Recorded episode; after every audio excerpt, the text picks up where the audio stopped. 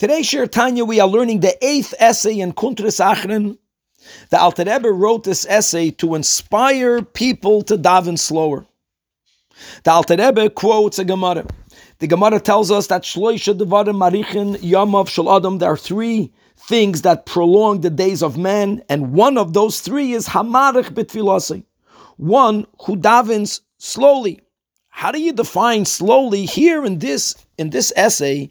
The Alter Rebbe is explaining that we have to daven on a on a pace that will allow us to actually feel the love of God when we say the Shema and when we say the Ahavta. In other words, when a person is going to daven on a pace, that when they properly articulate and contemplate on the words of Pesukei de Zimra, then, on the words of the blessings of Kriya Shema, the Alter Rebbe says that every Jew is able to experience at least the latent love that we are all born with, but that's a love of God that remains concealed. But through davening, slowly we are able to bring it to the forefront. That's the goal. Now, truth be told, are people that have to earn a living and therefore they have to leave the shul early, relative early.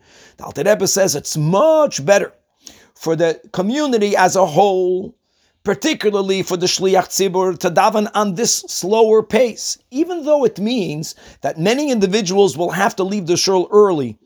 They won't be able to say Kedusha with the crowd. Maybe they'll have to leave so early they won't even be able to say Baruch So be it. The Alter Rebbe says that if you taka have to go to make a living and leave the shul early, you will be uh, forgiven by God. Obviously, you have to daven.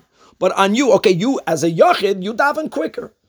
And the spiritual effects of the tefillah is something that you will also benefit from because you taka needed to leave early. But what should never be done is, is for the community to daven on this quick pace.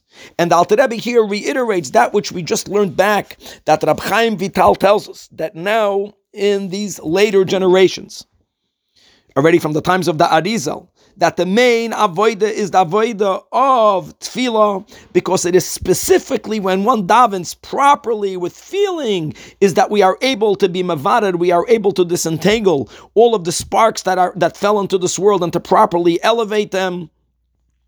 And therefore, coming back, the Alter Rebbe is encouraging us that we should daven slowly, concluding the letter that, as the Gemara tells us, that one of the things that prolong our life, we will have a long life by davening on a slower pace with more kavana, and indeed arousing the feelings of ahava that we are all able to, as long as we daven with the proper kavana.